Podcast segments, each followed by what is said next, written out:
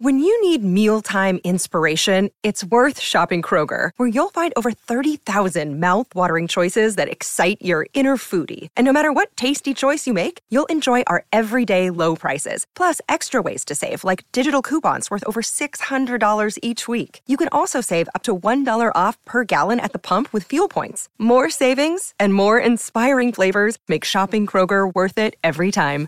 Kroger, fresh for everyone. Fuel restrictions apply.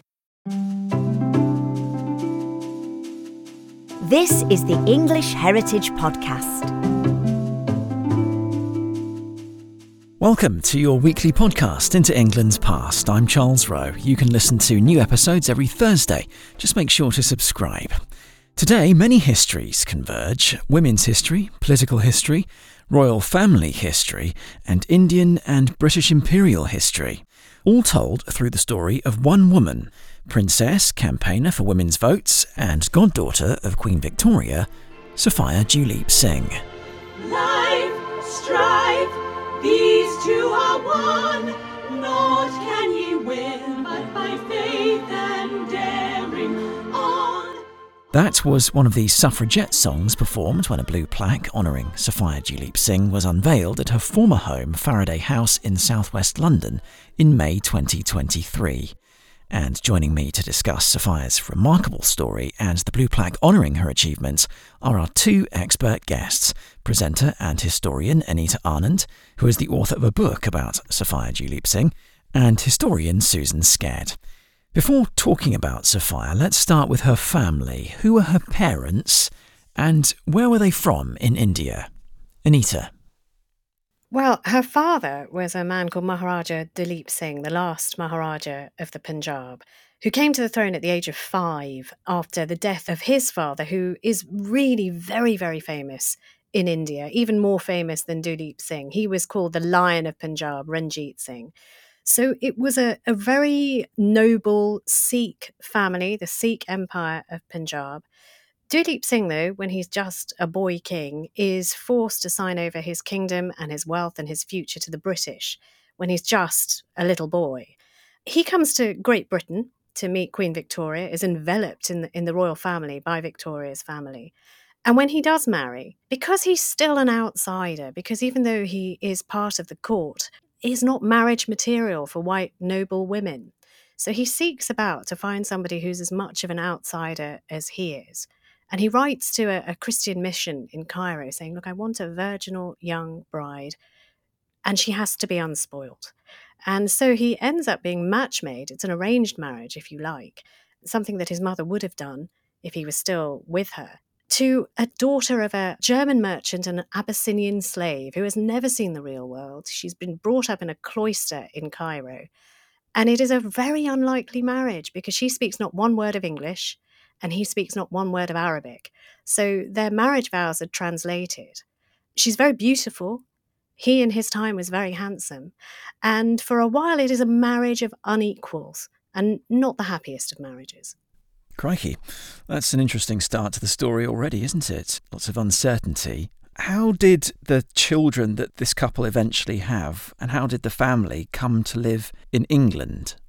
Well, I mean, the family is in England because Maharaja Duleep Singh is living in exile. So f- for a while, he's transported elsewhere to India. But on his 15th birthday, he describes this desire to go and see the Maharani of the world, who is Queen Victoria at that time. And she herself is obsessed with him because he is beautiful, he has very good manners, and he converts to Christianity. So for her, he, he could almost be a gateway to the Christianization of her Eastern Empire. So when he says he wants to come and visit at the age of 15, she welcomes him, even though her advisors say, don't let him come. You know, it just gets to these heathen princes' heads if you give them this favor. And so he will live out the rest of his, well, the majority of his life in England until he falls out with said Queen Victoria quite dramatically. But when he marries, they settle down in a place called Elveden. It's on the border of Norfolk and Suffolk. And he creates for himself, in the middle of the, the British countryside, a Mughal palace, the kind of place he will really never see again, the Lahore of his childhood.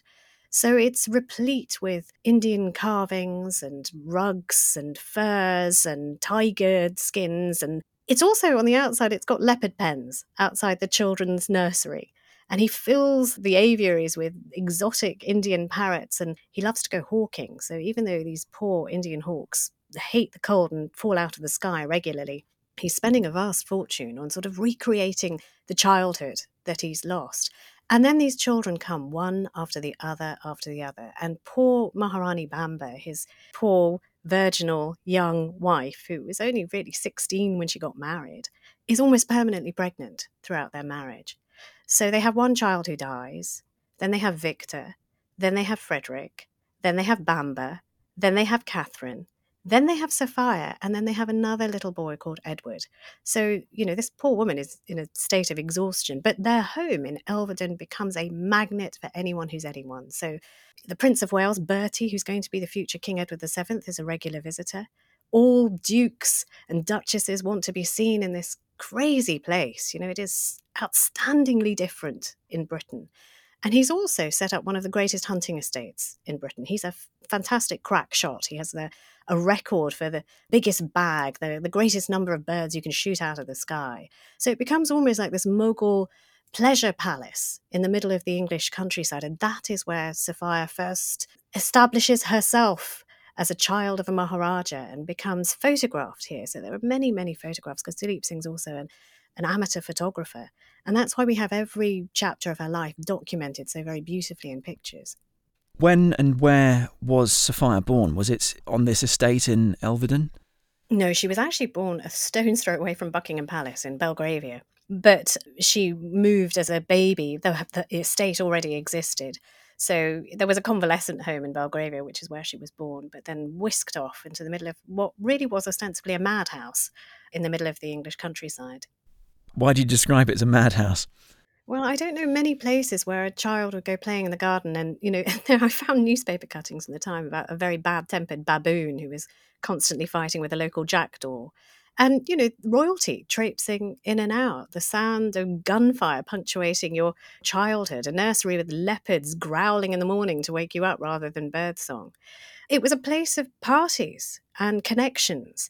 And so the children, you know, were cloistered in their nursery, but exposed to all of this. And you see in the photography of the time an increasingly dejected mother who is exhausted by constant childbirth and child rearing, but also is completely out of place. You know, there are these photographs with her, with the Duchess of Atholl and the Duke of Fnarfnor and all these places.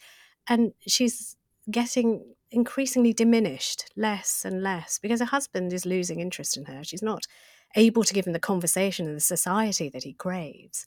But he's chosen an outsider and he makes her even more of an outsider. At this point, I presume they're able to communicate fairly well, are they? Are they speaking English? They only speak English. I mean, these children are, are, are, brought up in Britain. They've been given Christian names. Sophia, importantly, has her godmother's name. So Duleep Singh is a favourite of Buckingham Palace and Queen Victoria. He's such a favourite that he's often whisked away to the Isle of Wight and Osborne House, which is the inner sanctum for Queen Victoria and Prince Albert. But her middle name, because Queen Victoria is her godmother, is Alexandrovna. Now, that's not exactly Queen Victoria's name, it was Alexandrina, but Duleep Singh also li- always liked to put a flourish on everything, so just slightly gave it a tweak to make him unique and special, and that's how he always wanted to feel. And when he didn't feel that anymore, that is what puts him on a collision course with the royal family. Sophia herself, though, she has a series of siblings. Whereabouts does she fit within the arrival of the children? So the oldest son dies in Scotland, and he's buried in Perthshire. You can still find his gravestone there. But then there is Prince Victor, her eldest brother, then Prince Frederick, then you have her eldest sister, Bamba, named after her mother. You then have Catherine, swan necked, beautiful, elegant Catherine. Then you have Sophia. And then you have a little brother called Edward, who is only barely 18 months apart from her. So they're almost like twins and they cleave to each other in some very touching portraits that I've seen. They are, they are as close as twins can be. But Sophia always stands out as the most pleasant, the most docile. There are sort of reports written at the time that The other children are feisty, they're headstrong, they're difficult. Even her mother says, you know, of all my children, Sophia is the one that she breastfeeds herself because she's such a sweet little thing. And you also get that sense of affection, you know, docility about this little girl, which is just going to be completely contrary to who she turns out to become. When her father photographs her again and again and again, this cute little plump cheeked, rosy cheeked little child with these huge dark almond eyes with long eyelashes. So that is her place in the family. She's one of the youngest, but she's also the one that everybody is most fond of. She's not challenging in the nursery she is biddable. And so everybody finds her easy company.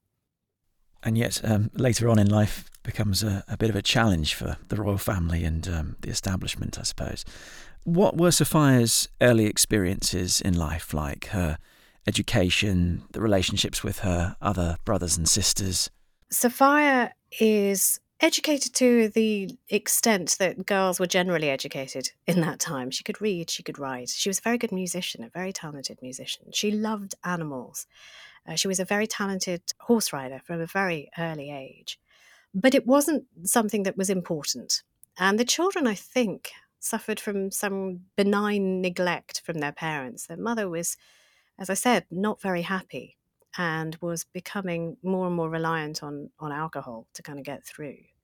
Her father was busy, always entertaining or a man about town. He was, you know, becoming quite the playboy in London, along with Bertie, the future King Edward VII. So they were kind of left to their own devices. And as such, I mean, Victor and Frederick were, were older. And so eventually, you know, they join the army and they leave, they go to Sandhurst, and they're not around so much. But the sisters, the bond between the sisters is so very strong. Bossy Bamba, who tells everyone what to do, and nobody likes her very much because she's quite shouty, quite headstrong, and quite angry. She is brought up with this feeling that her family's been robbed you know, she knows more about the history of India and the history of the Sikh Empire than, than any of the siblings. Then there's Catherine, who doesn't quite fit in, and Sophia. And they really look after their little sister. They love her. They, they call her Baby Saf or Little Saf. And that's, the, you know, a very loving nickname for her. But she, in turn, looks after Edward. You know, she is Edward's guardian angel in all of this sort of neglect and chaos that is their life in Elveden. She, even though she's only you know, barely a year older, is the one who mothers Edward the most and the one he relies on the most. Listening to this, Susan, how would you begin to characterize the early Sophia and her experiences within her family and growing up in England?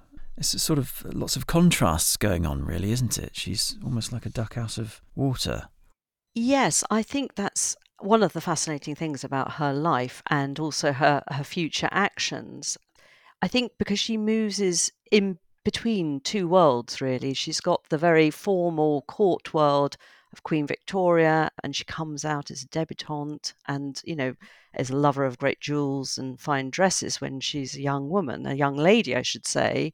And then she's got this extraordinary, unique upbringing in the wonderful setting of Elveden. But also, this is increasingly falling apart, this beautiful world that her father's created, albeit with all these emotional tensions within the family and within questioning his commitment as a father. And of course, the uncertainty about his political identity and future. So it's not a straightforward childhood. It looks wonderful in, in a way, but as Anita, you've already said about from the photographs we see of the family, there's some unhappiness lurking. And a large part of that unhappiness is because of the rackety financial setup that the Maharaja has, really. Essentially, he's spending more than the government grant, which he was granted by Queen Victoria, is, is bringing in in terms of income. He's lavishing hospitality on his royal and aristocratic guests, but he's running out of rope, really, financial rope. And this must have had an impact on all of the children that sense that things are gradually falling apart. And yet, to outward appearances, absolutely, this aspiring to be this elite aristocratic family. So it's it's a real blend and I don't want to speculate but it is interesting that that sense of trouble lurking that in a way when we look at how Sophia led her life subsequently she had the sort of not just a conventional path, she had the alternative path. And I wonder whether that made it more possible for her in future to walk that slightly unconventional path. Yes, it's almost as if the fractures within her family were things that she was looking to repair through other means later on in her in her life. I'm, I'm no psychologist, but um, I think it's quite interesting that um, there's a lot of discord and dissonance in, in the early stages, and then this attempt to sort of maybe repair and improve later on through the um, votes for women work, etc. I think I think it's maybe maybe more than that actually. I think it's because, you know, first of all she was closest to her sisters. So, you know, women mattered to her always. You know, they were her guardians, they were her saviors more than anyone else. But I think when we do get onto the suffragette chapter of her life, she finds her own family. You know, this is a family that she will do anything for. And that marks her out even as a child. You know, she is the one that all her siblings turn to when they need something, when they need to unburden, when they need help. They write to little Saf to help them out. And their letters exist. You know, we're very lucky that the letters do exist to her. Sadly, her letters back have not been conserved, and I'm, I'm always hunting out for them. But, you know, I don't think she's trying to repair anything. I think she is being created in an image that doesn't fit the time. So she doesn't fit her family. You know, she's too brown to marry a white person, too white to marry a brown person. As, you know, Susan says, she's a debutante at Buckingham Palace. She has her coming out there. Queen Victoria so, shows her special favour when she comes out. But she doesn't fit. And that actually puts her in a unique position to make up her own mind about things. And she has this very, for a woman of that era, an individuality and a strength of mind that is really very rare. You know, her, her sister Bamba, I mentioned, hates the royal family. They all, because as Susan pointed out, the financial matters put Duleep Singh on a collision course with Queen Victoria. It starts making him question how his fortune and his kingdom were taken. That, you know, as a little boy, he was forced to sign a document without anybody with him. His mother's separated in a tower and locked away. He has no friends around him. How could this contract be legal? So he starts to appeal against it, and the family turn against the British. You know, Bamba in particular starts referring to Queen Victoria's Mrs. Fagin, the receiver of stolen goods. But hmm. what happens to Sophia is that she starts to separate her own thinking from those who have always influenced her. She never does turn against Queen Victoria the same way. And I think that individuality is what gives her the strength later to embrace what is a terrorist cause in the day, the suffragette cause. So she has this dual identity. How did Sophia come into the care of the British royal family as the goddaughter of Queen Victoria, Anita? She came into Queen Victoria's orbit because at that time when she was born, you know, the family was still in favour. Duleep Singh was a favourite of, of Queen Victoria. You know, she she still loved him. And that's a controversial thing to say in India, but you can see that. Even when, you know, the first time he goes to Osborne House, he and Queen Victoria spend hours sketching each other, really tender, lovely little sketches that you can still find. There is affection there. She writes about him in her diary affectionately because he's the kindest among the children who are running around Osborne House. You know, she has a little son called Prince Leopold who has haemophilia, who all the other rambunctious kids leave out of all the games. Duleep does not. He scoops him up and puts him on his shoulders and makes him feel included. So at the time Sophia is born, there's still love there between them. He wears a cameo of Queen Victoria around his neck, and he will wear one close to his heart for most of his life. So that is why she becomes the goddaughter, the favoured one. And that is how she comes to be part of this royal orbit, which after her coming out is a passport to every party you can imagine. You know, she's on everybody's must have guest list because she is elegant and she is fashionable. Everything she wear, wears becomes news. Everything she does becomes news stroke scandal. You know, she's one of the first women in Britain to ride a bicycle in public in those days, I mean, it sounds ridiculous, doesn't it? But women weren't meant to ride bicycles because the saddle was anatomically too exciting for them. So, you know, she sort of defies that convention. She becomes a champion dog breeder, which also, you know, that, that's sort of the pastime of aristocrats, but she does it her own way, either teeny tiny little Pomeranians or these enormous hounds that she, Borzois, that she, she breeds successfully and wins the, the just beginning to be born Crufts competition that we know today. So um, she's sort of one foot in and one foot out of a rarefied atmosphere, if you like, and starting to develop her own sense of self that doesn't fit in either. So, what do we know about her feelings towards the British establishment, and what was her relationship with Queen Victoria like as she was growing up and becoming a young woman? She loved Queen Victoria. You know, Queen Victoria was in many ways a good godmother to her in the respect of, you know, Queen Victoria didn't like her sisters very much at all. But, you know, the coming out happens when Sophia is of age, and arguably her sisters are too old, but, you know, they get sort of lumped in as a twofer offer. And she has always taken an interest in Sophia's upbringing and training. She sends her tea sets and beautiful dolls so she can practice how to have good table manners, which she doesn't really bother with the others at all very much. Sophia is a visitor to Buckingham Palace. She's kind of singled out during her coming up because she receives a kiss from Queen Victoria. You know, these things make her fond of her. And like I said before, you know, whereas Bamba and Catherine would talk about Mrs. Fagin, she wouldn't. And when this terrible fracture happens between her father, who eventually loses all patience with the British and says, Right, I'm going to take back my kingdom. He takes this crazy trip to India. He wants to go back to India when Sophia is only nine years old and reclaim his kingdom. This is going back a bit from the, the coming out and the debutantes.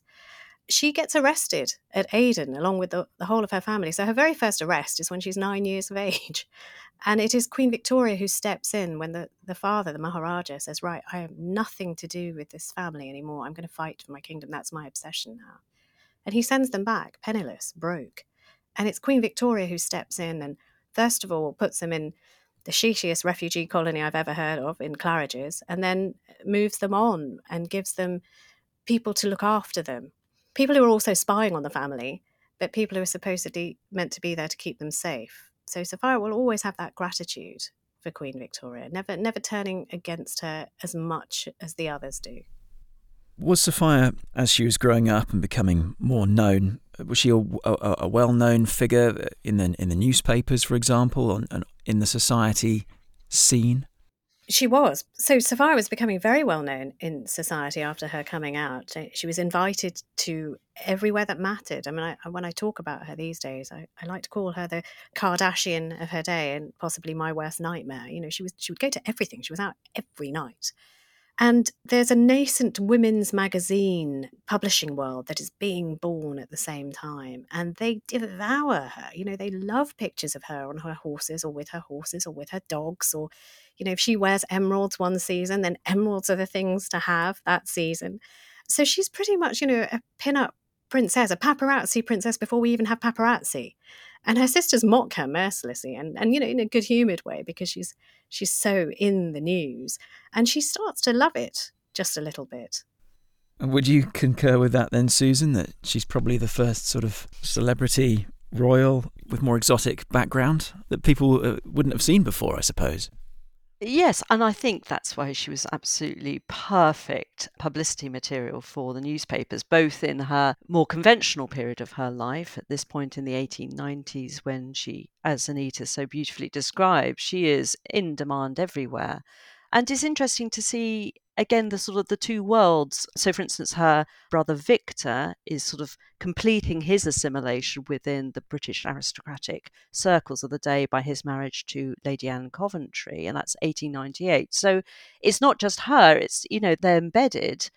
And yet I always wonder the impact on the fact that her two sisters, who are perhaps more ungovernable, were packed off to Somerville Hall by their then guardian to attain a further degree of education. And yet Sophia isn't. And I always wonder maybe that's a question for you, Anita what impact that had that she was given the more sort of Kardashian role rather than allowed that higher education. So she was there to be an ornament, to sparkle, possibly to make a good marriage. I mean, what I find so, I mean, there's so many aspects of this that are shocking and sobering.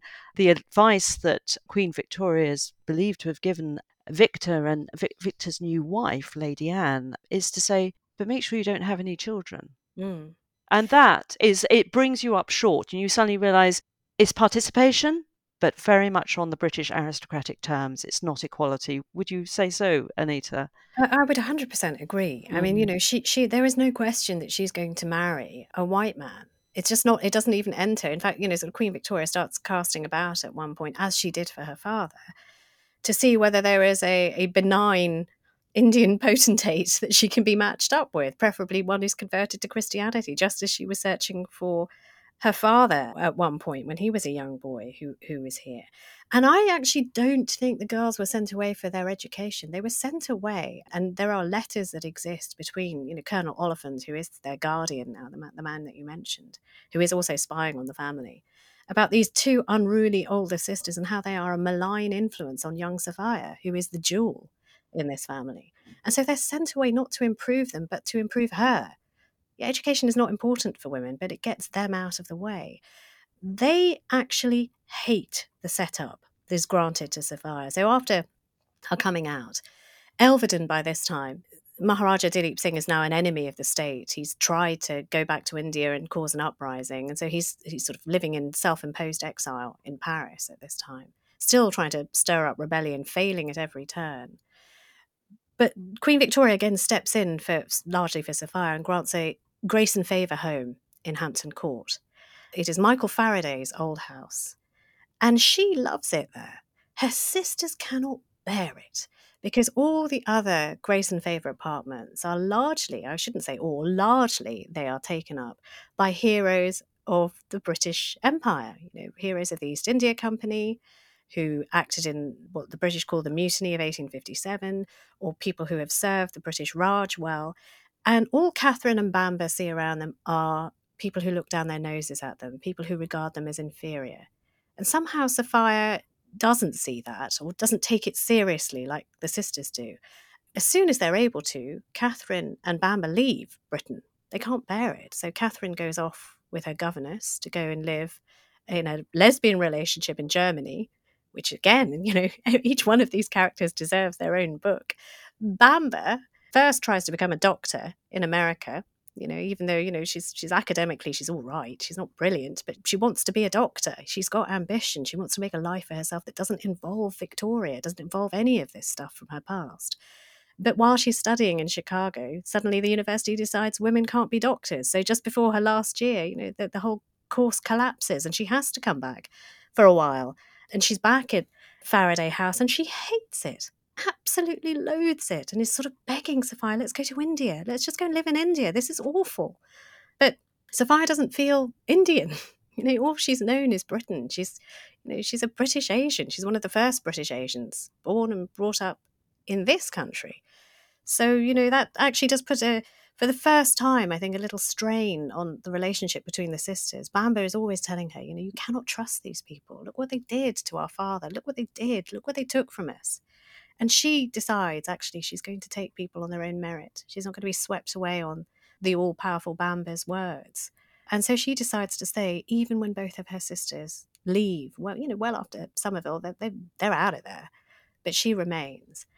But it's hard. It's very, very hard for her because she's all alone. So she starts sort of dwindling somewhat until there's going to be this one chance. You know, the sisters are are reunited for a while, there's going to be this one chance where they could do something together and it'd be lovely. You know, they could go to the greatest party the world has ever known, the Delhi Darbar, to celebrate the coronation of Edward VII. So in India, this is a great opportunity for Britain to flex its muscles, you know, to say, look, Queen Victoria is gone. We have a new monarch. He is the Emperor of India. All bow down. Only problem is Edward can't be bothered to go, so he sends a proxy. But the sisters are dying to go. They're desperate. Duleep Singhs, though, are not welcome in India. They are seen as a problem. The boys are, anyway. The girls are very little consequence in the mind of the India office here in Britain. The boys are forbidden to go, but the girls are begging to go. So they keep writing letters. Can we go? Can we go to this party? Everyone's going. Everyone I know is going to this party. Can I go to this party? And they are they are ignored until Bamba takes it on and just starts bombarding the Secretary of State for India. You know, demand to go. Just why aren't you answering? And finally, they get this answer saying, "Look." You can't go yet because we've got your we've opened your letters too late, so we can't look after you properly. So I'm sorry, but now is not the time. Well, now is not the time is not the same as saying no. So these girls who are stronger than their brothers in every way, decide they're going to go anyway because it's not a no. So they sort of smuggle themselves on ships and they end up at the Darbar anyway. But what they find when they go to India, which is shocking to them, is that they don't have a corner of canvas in this great Darbar camp to call their own, even though Punjab was one of the greatest, you know, the Sikh Empire was one of the greatest in India. they have nowhere to stay. It's only the largesse of others who rem- remember who they are. And so, for the first time, when Sophia goes to India at the turn of the century, she sees things she's never seen before, like racism. In Britain, uh, she is a pin up princess, but there she's just one of many brown faces. And British officers of the Raj have a very different attitude to the aristocrats that she hobnobs with in Belgravia, and they treat them badly. She also makes a trip to Lahore, which is the capital of the old Sikh kingdom. And for the first time, she sees everything that's been taken away from her family. There isn't a statue of her father, there is not a statue of her grandfather, but there is a statue of Queen Victoria. The roads are called Charing Cross or the Mall. you know, and she just she's trying to make sense of all of this. She's also trying to make sense of the fact that there are Sikhs who are throwing themselves at her feet. You know, it's young women's feet saying, just tell us what to do. Do you want us to rise up? We'll do whatever you do. Our lives belong to you. You are the cub of the lion. Just tell us what you want. And she's sort of perplexed by this, but her eyes are open to a different reality now. And I think that's the start. I don't know, Susan, if you agree, but the start of a political awakening. Totally, Anita. And I think, isn't it significant that all this can happen after Victoria's death? The personal tie and a sense of gratitude towards Victoria and their bond, that is gone. Edward's on the throne. She doesn't have that connection. In fact, she might have some reason to blame him for having led her father astray in some ways. But it's totally that experience of visiting India, isn't it? That the scales fall from her eyes. I think how far she believed in the British rhetoric of benevolence in their imperial rule over India, I don't know, but certainly it is gone. She sees the poverty, she sees the extreme distress that many of the subjects, loyal subjects supposedly, of the newly crowned king are living. And she's appalled. Never mind all the things that absolutely, Anita, you said about experiencing racism and being treated like a second class citizen by the British in her homeland. I mean, it radicalizes her. It is interesting that it isn't the cause of India that is where she turns her sort of radical instincts and her sort of desire to change things. But I feel she she has this sense of betrayal by the British state, and it's a pivotal moment for her. And going back to our discussion of her as the compliant, the smiley, easy to get along with little girl, you would never pick her as being the troublemaker. But there's something to be said that her sister was always sort of open to the fact that the mm-hmm. British were not being honest in their dealings. But Sophia, I think, felt betrayed and let down, and hence the particular anger. well determination. She just thinks this is something that needs to be sorted, and she does, yeah. And it's actually, you know, she has a relationship with India, which she never had before. You know, she had the pretty things that were left over from from mm. her, her father's reign that he could pack into boxes and bring with him. But she sees everything. She sees the whole lot. And so that that pull to India pulls her back. And when it pulls her back later, we're talking sort of 1908 to 1909, she's exposed to a, a, growing political movement. Her political awakening is going alongside a nationalist awakening in India. And there are people there who are now, for the first time, questioning the fact that actually, you know, Indians are greater in number. Why are these people taking everything from here? Why are we, you know, that sort of thought of no taxation without representation? They're paying taxes. They're growing the crops that India wants them to grow. They're, you know, sort of putting up with famines why can't they have some say in in what happens? And so you have the start of this call that in india goes avaz avaz give us a voice give us a voice give us a voice. And when she comes back to britain after that visit she hears that same cry give us a voice give from women in britain who are also paying taxes who also have no say in where their taxes are spent who are also living as second class citizens in their own family in their own country and she finds her cause. That's something she can sign up to. She will fight for these women, and boy, does she. So it's all developing from this point, really. And I, sp- I, suppose the fact that she's now into adulthood and is getting to know her own mind and really seeing the wood for the trees, suddenly she's she's awoken. It's the same cries that she heard from the nationalists of give us a voice, give us a say, some kind of say.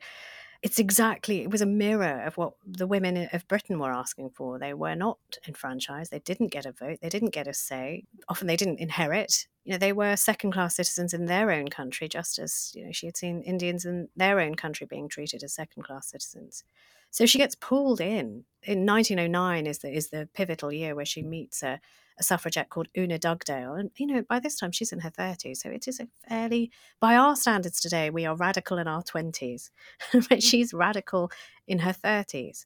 And so she becomes involved. First of all, it's using her celebrity status. So, you know, she starts fundraising, inviting women round to talk about the suffragette movement, supposedly making jams and chutneys to sell in sales to raise money. And of course, everyone wants a pot of jam made by a princess uh, but I doubt she ever set foot in her kitchen, to be honest with you. But she then sort of steps it up. So one of her first, I think, real defiances is the suffragettes used to take press carts through London. So they would drive these carts festooned with votes for women banners and placards, and they would often drive them to the roughest parts of town.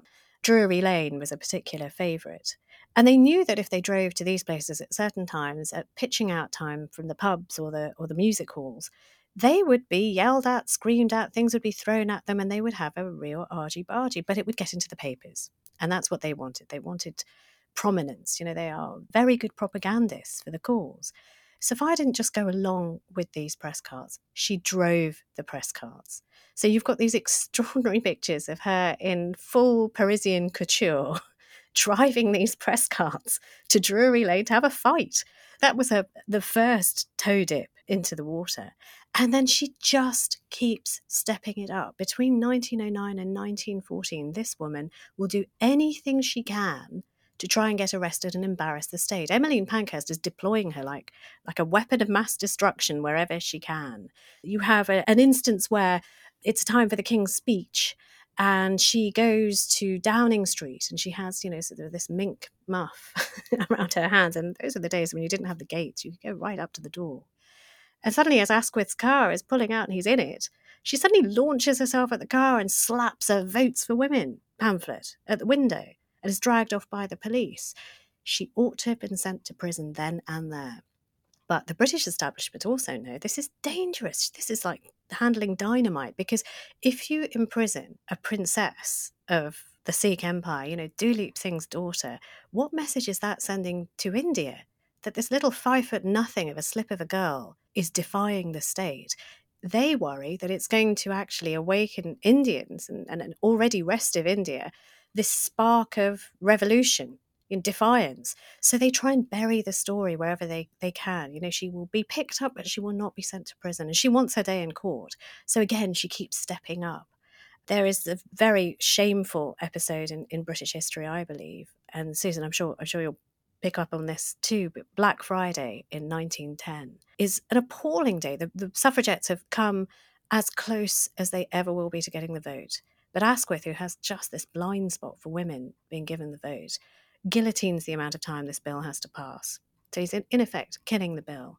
So Emmeline Pankhurst decides she's going to lead this march on Westminster and hammer on the door and make Asquith explain himself. But there is a problem in the law has changed. It is illegal to march en masse now because the Home Secretary at the time, name you might recognise, Winston Churchill, is not having it anymore. So you're not allowed to march in groups of more than 12. So the suffragettes decide they're going to get through this. They've got a clever way. They're going to go in detachments of 12 every five minutes. So they're not breaking any ordinance, but they will all gather at St. Stephen's Gate. The first group are rock star suffragettes. So you've got Emmeline Pankhurst, you have got Elizabeth Garrett Anderson, who's Britain's first mayor and also Britain's first doctor. You've got a woman called Dorinda Neligan, who is uh, revolutionizing education for women. Another woman called Mrs. Saul Solomon, who is married to one of the great statesmen from South Africa, and Sophia Duleep Singh. And they walk shoulder to shoulder to St. Stephen's Gate. The first group arrives. You know, the square is packed with people because every time the suffragettes are going to do something, they they trail it in the papers first, and there's no telly, not much to do, so people just crowd in to see the spectacle. So the area around Westminster, the Green, and everywhere you see TV presenters doing stand-ups now, it's packed with people. The crowds pass, and they let this first group through. which makes Emmeline think, okay, we're fine. We're going to be okay. We can we can do this. This demonstration will occur. As soon as the second, the third, the fourth, the fifth, these groups arrive, they are set upon by police on horseback and plainclothes police officers and men who've just come to have a laugh at the suffragettes' expense. And they are not arrested. That's the problem. So Winston Churchill doesn't want them arrested because they'll clog up the courts and they'll make a great hoo ha and it's going to be embarrassing. So instead, the order goes out that they should be exhausted and sent back, which gives all of these police officers, plainclothes and uniformed, license to brutalize these women. And I mean physically punch, kick, throw to the ground, but sexually assault as well. I mean, it is absolutely heartbreaking. There is a, an inquiry that goes into this by a man called Henry Brailsford later. Boxes and boxes of the most appalling testimony, women of all ages talking about having their clothes ripped, hands and legs put up between their legs, their breasts grabbed. I mean, it is meant to humiliate. And Sophia at the gate sees one particular woman. She doesn't know who she is, but she's a suffragette who's being picked up and thrown to the ground. And the suffragettes, the problem is they don't exhaust, they don't give up. And she gets up again and she's hurled to the ground again and she gets up again. And Sophia's thinking, my God, if this man keeps doing this, she's going to die. So she manages to get through what we today would call a kettle. You know, she and the rock star suffragettes are pinned up by the gate. She's tiny. She manages to slip out and she pops up in between this woman and this police officer who's about to chuck her down on the ground again and body checks him off. And this man, you've got to put yourself in his shoes for a moment. This is like uh, somebody of the fame of Meghan Markle popping up in a demonstration who is body checking you in the middle of a riot. So he lets go of the woman and he walks away. Now, most of us would chalk that up to a great win. Excellent. We just, you know, we've saved somebody. Not her. She follows him into the riot, screaming at him, Give me your number. I want your number. Give me your number. Because then, as now, police officers wear identifying numbers on their epaulets. And it's only when she sees the number V700 that she lets him go. And she is going to complain about that man. I mean, she gets punched and kicked, she gets bruises, but not about her own treatment, but about the treatment of this suffragette. And she takes it all the way up, all the way up through the police station. Then she takes it to the, you know, the head of the Metropolitan Police. Then it goes all the way up until you know there is a document which just says rather angrily, "Send no more response to her." and it's signed WSC, Winston Spencer Churchill. She is getting up everybody's nose at this point. That is astonishing and shocking. What did the British establishment think of this young girl who then grew up into a, a rebellious troublemaker? They must have thought we had her moulded, and now she's gone completely off on one. I suppose they, they must have thought we've lost control of her now, and we're also losing control of the situation. What do you think, Susan? she was an aggravation and she knew how much power she had and the fact that as anita's already outlined there is only so far that the british establishment could punish her and i think this is something that she was very canny at using hence she's quite happy to write to winston churchill as uh, head of the home office. There's nobody she is afraid of. And it's this sense of sisterhood and she's doing it for others just as we hear about that poor suffragette woman her, her ally being knocked to the ground. She intervenes to protect her. She knows she's not going to suffer the horror of being arrested and slammed into holloway prison and go through the agonies of force feeding that many of her suffragette comrades are doing. She knows that's not for her. So it just forces her to fight using the weapons she has, using her prominence, her Kardashian star quality, as we've heard from Anita, and particularly in the form of a tax resistance. Now, the suffragettes, it mustn't be forgotten, were part of just one side of the campaign to secure the vote for women. There were also those who didn't believe in direct action but in negotiation, that often they combined forces for mass marches, but they took different approaches. And these women who were using every tactic available to them. And one of the things in which, funnily enough, women were given some sort of equality is paying of local taxes, taxation. And so in 1909, the Women's Tax Resistance League was founded. And this is something that Sophia could get behind. So she refused to pay her taxes. Ironically, at the home that she's getting from the British state at Hampton Court. And it leads to extraordinary scenes where because she refuses to pay her taxes, the law of taxation means that she's pursued for these debts. And so she has bailiffs knocking at the door, coming in to seize property in lieu of the taxes that she hasn't paid. And she's brought before the courts. There's an, extraordinary moment at Feltham Police Court. This extraordinary princess is brought before for non payment of taxation. So you could not get better publicity for outlining the absurd situation in which women were expected to be half citizens and not be granted full citizenship in the sense of being given the vote. And this is, I mean, I would say, just on reflection, it's such an interesting time for women because on the one hand, women are allowed to vote in local elections at this point. And as a historian, it's absolutely terrific to see in the electoral registers for this period that women have a local vote, but they're not allowed to vote in parliamentary elections.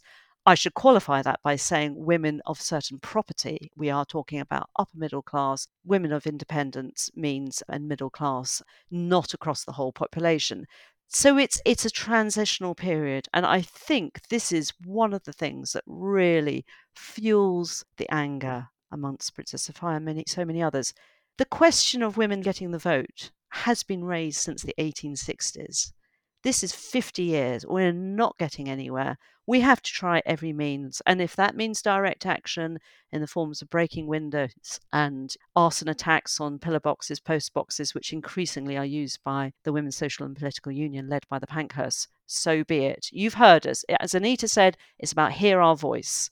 And the British establishment's refusal to listen does mean that these extraordinary women diversify their action. I mean, it's an object lesson in how to conduct a political campaign. I think actually she did want to go to prison. I think she would. I mean, as far as a propaganda coup would be concerned, it would be amazing, but they won't. They won't send her to prison. no.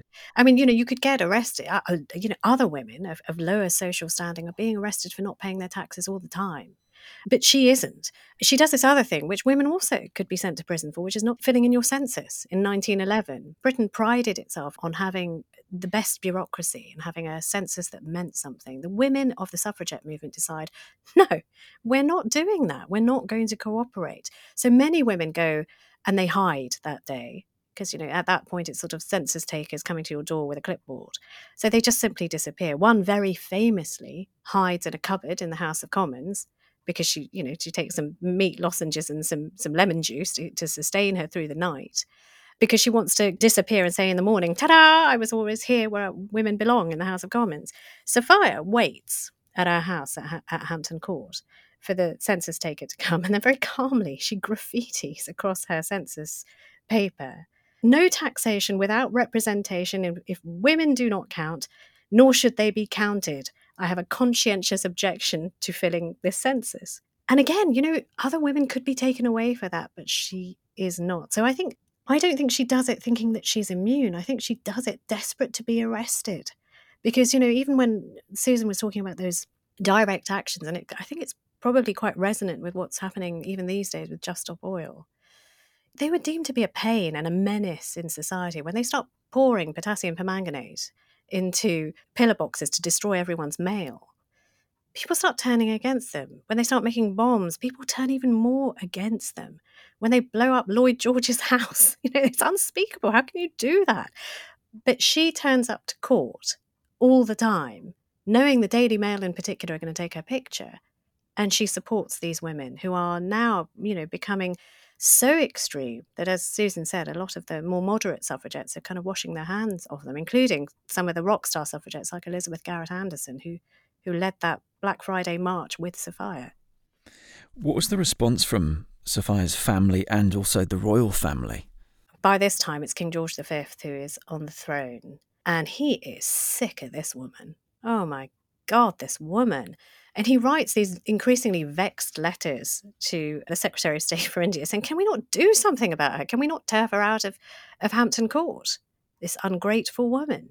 And the Secretary of State for India turns around and says, You know what? If you want to do that, you do that.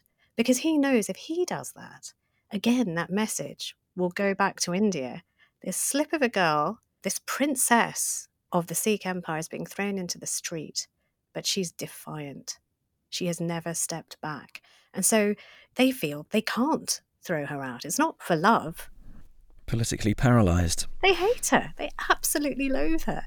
But mm. they, they can't do it because of the ramifications back in India. Well, let's move on to World War One. Uh, breaks out in 1914, of course. How did Sophia respond to that? Because she was very much supporting the men, wasn't she, in, in that period, Anita? Well, she she like many of the suffragettes, not all of them, but many of the suffragettes, just drop the rocks when World War One breaks out, and they decide they're going to get behind the war effort. And for Sophia, this is particularly meaningful because some of the first troops that are moved to the Western Front are from India, Indian troops who have never probably been out of the warmth and heat and heat of their own climate and they're suddenly dropped into these freezing muddy rat infested trenches not even with the right boots and, and uniforms on sometimes. So she makes it her business first and foremost to raise money for them. They are fighting for britain so you know she's doing something patriotic. She has these flag days. So she starts to sell flags for Flag Day to raise money for these men and, and all men and she starts to sort of up the ante a lot. She makes a lot of money because, you know, of course, everyone wants to buy a pin from a princess. But then she starts inquiring. I love this as well, Susan. I, was, some documents are so thrilling. She does an application to the Metropolitan Police asking if she can borrow an elephant from the zoo and march it up Oxford Street because she thinks it's going to make a lot of money. And her efforts are so successful. I mean, she's doing so well with the fundraising that, again, the British state, instead of feeling grateful, gets slightly apoplectic because the message is a difficult one for India. That, you know, the British state is sending Indian boys to die, and here is an Indian princess raising money for their boots and their coats. So they try and take the credit away from her. They try and give it away. They get the YMCA involved and they say, you take the credit for what she's doing. Let her carry on, but it should be under your name. And it's only when actually one of the most senior officers in the British Army writes to the Times and says, we owe a great debt of gratitude to Princess Sophia Duleep Singh that, that that jig is up.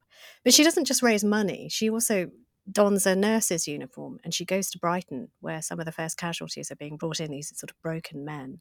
And she starts to treat them in hospitals. And this is also, I think, one of the most moving moments in this story is that these sort of Indian soldiers who are knocked out on opiates, who open their eyes and possibly have lost a limb, and, you know, they haven't seen a woman in months. They haven't seen a brown woman in even longer. And they open their eyes, and here is somebody who they say is Maharaja Duleep Singh's daughter, the cub of the lion, Ranjit Singh's granddaughter. And they think they're hallucinating. So she, like some kind of Greta Garbo, I don't know how she manages to do it in wartime, manages to get hold of a whole bunch of photographs and ivory mirrors to sign for them so they can send them back home and say, look, I'm not lying and I'm not hallucinating. She's really here. The great tragedy of that moment is that she can't talk to them in their own language because she doesn't know her own language. So she has to turn to white nurses who have served during the Raj, who speak fluent Hindustani, to translate for her.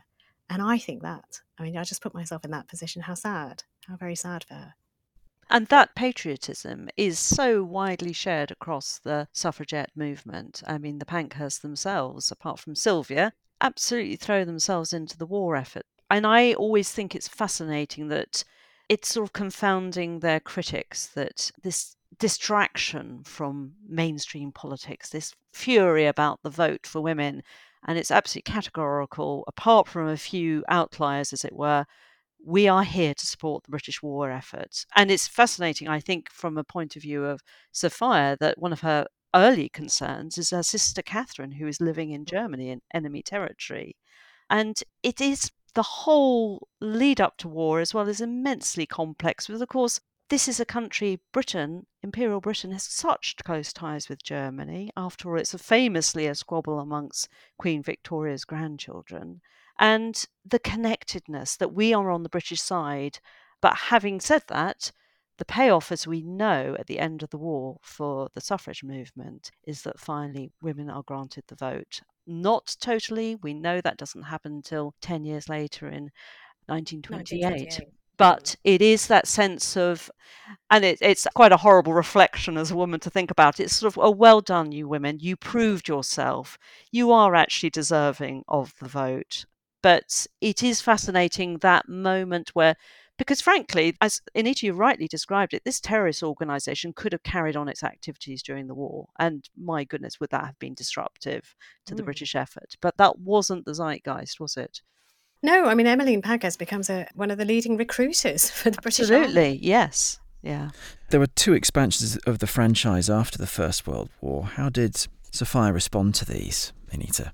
Well, I mean, she's she's she's delighted, but she also loses a cause and she loses the family. You know, that fight was everything to her. She didn't have her sisters. I mean, Catherine comes back, as Susan rightly points out, after the war, but only because Sophia fights to get her back. And so for a while, I think she sort of sinks a little bit. She needs to be needed. She's, I think, psychologically speaking, is somebody who's always at her best when she's fighting for somebody weaker, whether it's you know, little Edward and her family, or fighting for Bamba when she's thrown off a, a course in America, or women who are demanding the vote. She needs to fight for something. And when she doesn't have a fight, she kind of sinks, she diminishes. I mean, there are letters, worried letters from her sister saying, you know, just please eat something. You've stopped eating, you're getting really thin. And weirdly, it is the Second World War. So, you know, she has these great many years of being rather listless and lost. It's the Second World War that again brings her to herself because, again, there's somebody who needs her. There are people who need her. And during the Second World War, you know, she's very happy to stay at Faraday House and smoke furiously out of the window during Blitz. She doesn't care. She's not going to go anywhere, except her housekeeper, a woman called Bosie, has a little daughter, a baby. And this baby is named Drovna for her. And she's worried about the baby. So she accepts Catherine's pleas, because Catherine has gone off to the countryside. She's living in Penn in Buckinghamshire. And she's constantly begging Sophia to come. But it's only when this baby is there that she is, all right, I, I will come. And she goes to Penn in Buckinghamshire, and then she takes on three evacuee children as well. And she is a lioness around these children. She looks after them, she cares about them, she's worried about them. And this again is another one of those moments where I feel so sad for her because somebody who was so clearly maternal, never had a family of her own, was always looking for a family. I mean, luckily she has a family. Later in her 50s and 60s, she has somebody to love and to care for. But it shows the mother that she always could have been and maybe would have liked to have been, but it was never for her, being born out of time and out of space. And what is amazing to me is again it sounds like you know when susan and i are talking about how women were disenfranchised in this country it feels like it's you know it's as far away as the romans. But i met those evacuee children and interviewed them. I met her goddaughter and i'm still friends with her and talk to her. You are touching the face of that history. It isn't that long ago. Where does Sophia's achievements and efforts put her in this pantheon of campaigners for women's suffrage, people like Emmeline Pankhurst, etc. Can I jump in on that one? Is that all right? Yeah, of course. Susan, go ahead. I think she makes such an extraordinarily unique contribution. There is no other suffragette campaigner like her, obviously because of her identity, her background, her profile, but also her intelligence that she brings to solving this problem.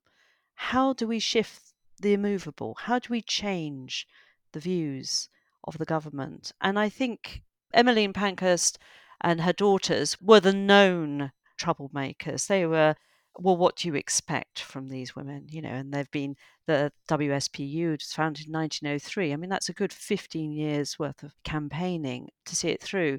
But she uses her identity to change the debate and to force the pace, I think, particularly knowing that everything she does is going to be published in the next morning's papers. And that is dynamite. That is the kind of profile that all those small groups of women who gathered locally, who met locally around the country, were campaigning and, as we've heard, doing all these protests locally as well as the major national ones in front of Parliament. They needed that. They needed that star status. So and just in terms of family and what it offered, just to, I think, round it off in the sense of what she got out of being part of the suffragette movement, is that she joins the fellowship, the suffragette fellowship in the 1920s, when, to all extents and purposes, the bulk of their work was done. And she's the one organising the flowers that are laid on the memorial to Emmeline Pankhurst, the statue outside Parliament that stands there today, and that was erected in 1928. She's the one organising, and that sense of fellow feeling. We went, we experienced something together, and that perhaps answers um, what Anita's been saying about the missing the family life. That she found her family there, so tremendously important, and with a blue plaque going on the home where she lived throughout this period, albeit with breaks for trips to the country homes of her brothers. There is nothing more sort of telling, more speaking than that combination of the plaque and the house. And as people walk past that house and see the plaque and think, well, who was that? And she she was living there when she was doing that. And that is always a joy with an English Heritage Blue plaque to be able to pinpoint that moment, that period, and evoke that. And as Anita said, it is not that long ago. And it was evoked very nicely on the day that the blue plaque was unveiled at Faraday House near Hampton Court in May 2023. She was at Faraday House for how long exactly? It lasted from the 18 mid 1890s. We can't be exactly precise when she moved in until her final years, albeit she is spending more of her time, as Anita said, living out in Buckinghamshire during the war for the reasons explained. But it remains her home over what a period, what a span of change and time to span two world wars, as well as when she moved there, Victoria was on the throne, and when she dies, my goodness, what a different world it is in the 1940s. Throughout this podcast, we've been describing, you know, a very varied character who has become very important. Why has she been forgotten then, do you think, Anita? I think it's true that women's history just falls through cracks. Men have been historians and they write about wars and they write about men in uniform, largely, or men in government. And women have only been allowed in a sphere of decision making, as we've said, Susan and I, fairly recently. So women fall through the cracks. Women of colour plummet through those cracks. And the fact that when India gained its independence, it also had no time for Maharaja's children anymore. You know, they had their new pantheon of royalty in, in Gandhi and Nehru and Jinnah. So, you know, they weren't championing her cause. She didn't do herself any favours either. You know, the who's who came to her and asked her for an entry. And she gave them one line. If you look at most who's entries, they're, they're just filled with banality of went to school here, did this, did that, like this. But she only gave one line under interests. She wrote the achievement of women. And I think that didn't help either. So she was sort of lost. And then, you know, I wrote the book and I was delighted by how she was reclaimed. And, you know, even before the plaque, she managed to be on a Royal Mail stamp all by herself. So you had this irony of the very picture that would have got her into trouble with King George V, with her sandwich board outside Hampton Court, where that blue plaque is now attached, selling votes for women with an image of Queen Elizabeth II in the corner. so I think she's been reclaimed, and I'm very delighted about it. Susan, why do you think it's so important that we remember Sophia Duleep Singh's story today? Well, I think it's not taking anything for granted, any of the political gains as we would see it. Obviously, votes for women is, as a woman, that's incredibly close to my heart. It is recent history, and that was the message that Sophia would want us to think about is don't ever not vote. Use that power. It's only recently achieved. And these things are fragile. These sort of leaps forward in what seems to be a progressive move through history are not gained automatically. They are fought for, they are strove, striven for. And she would also, I think, ask us to remember the women who suffered on account of the resistance, the endless resistance of the British state to allowing women equality in, in parliamentary elections. And it's only, I think, reasonable to compare her a little bit to another suffragette who was honoured by English Heritage this year, who lost her life, Emily Wilding Davison, who famously was killed as a consequence of being hit by one of the horses at the Derby in 1913. And, you know, it's an absolute privilege to read the story of these lives and to be thankful as a woman for what they achieved and how they just didn't give up. And that, I think, is fundamentally plaques are meant to inspire, to educate, to really bring us sense of the past and how we just cannot take our lives for granted. And that's my that's my personal take on it. And a final thought from you, Anita, perhaps the issue of pursuing interests for women of colour as well. not just women in general. Well, I think she she was pursuing British women, the rights for British women, but I think it's so important for anybody who is a British Asian to know that we've been here a long time and we've been doing good things. And again, as Susan said, if not for the sacrifice and the fight of these women, who knows where we'd be.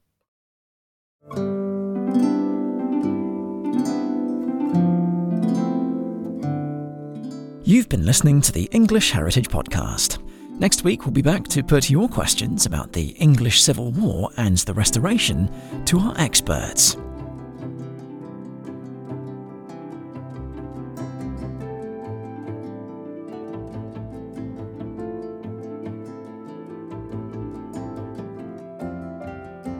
For listening. See you next time.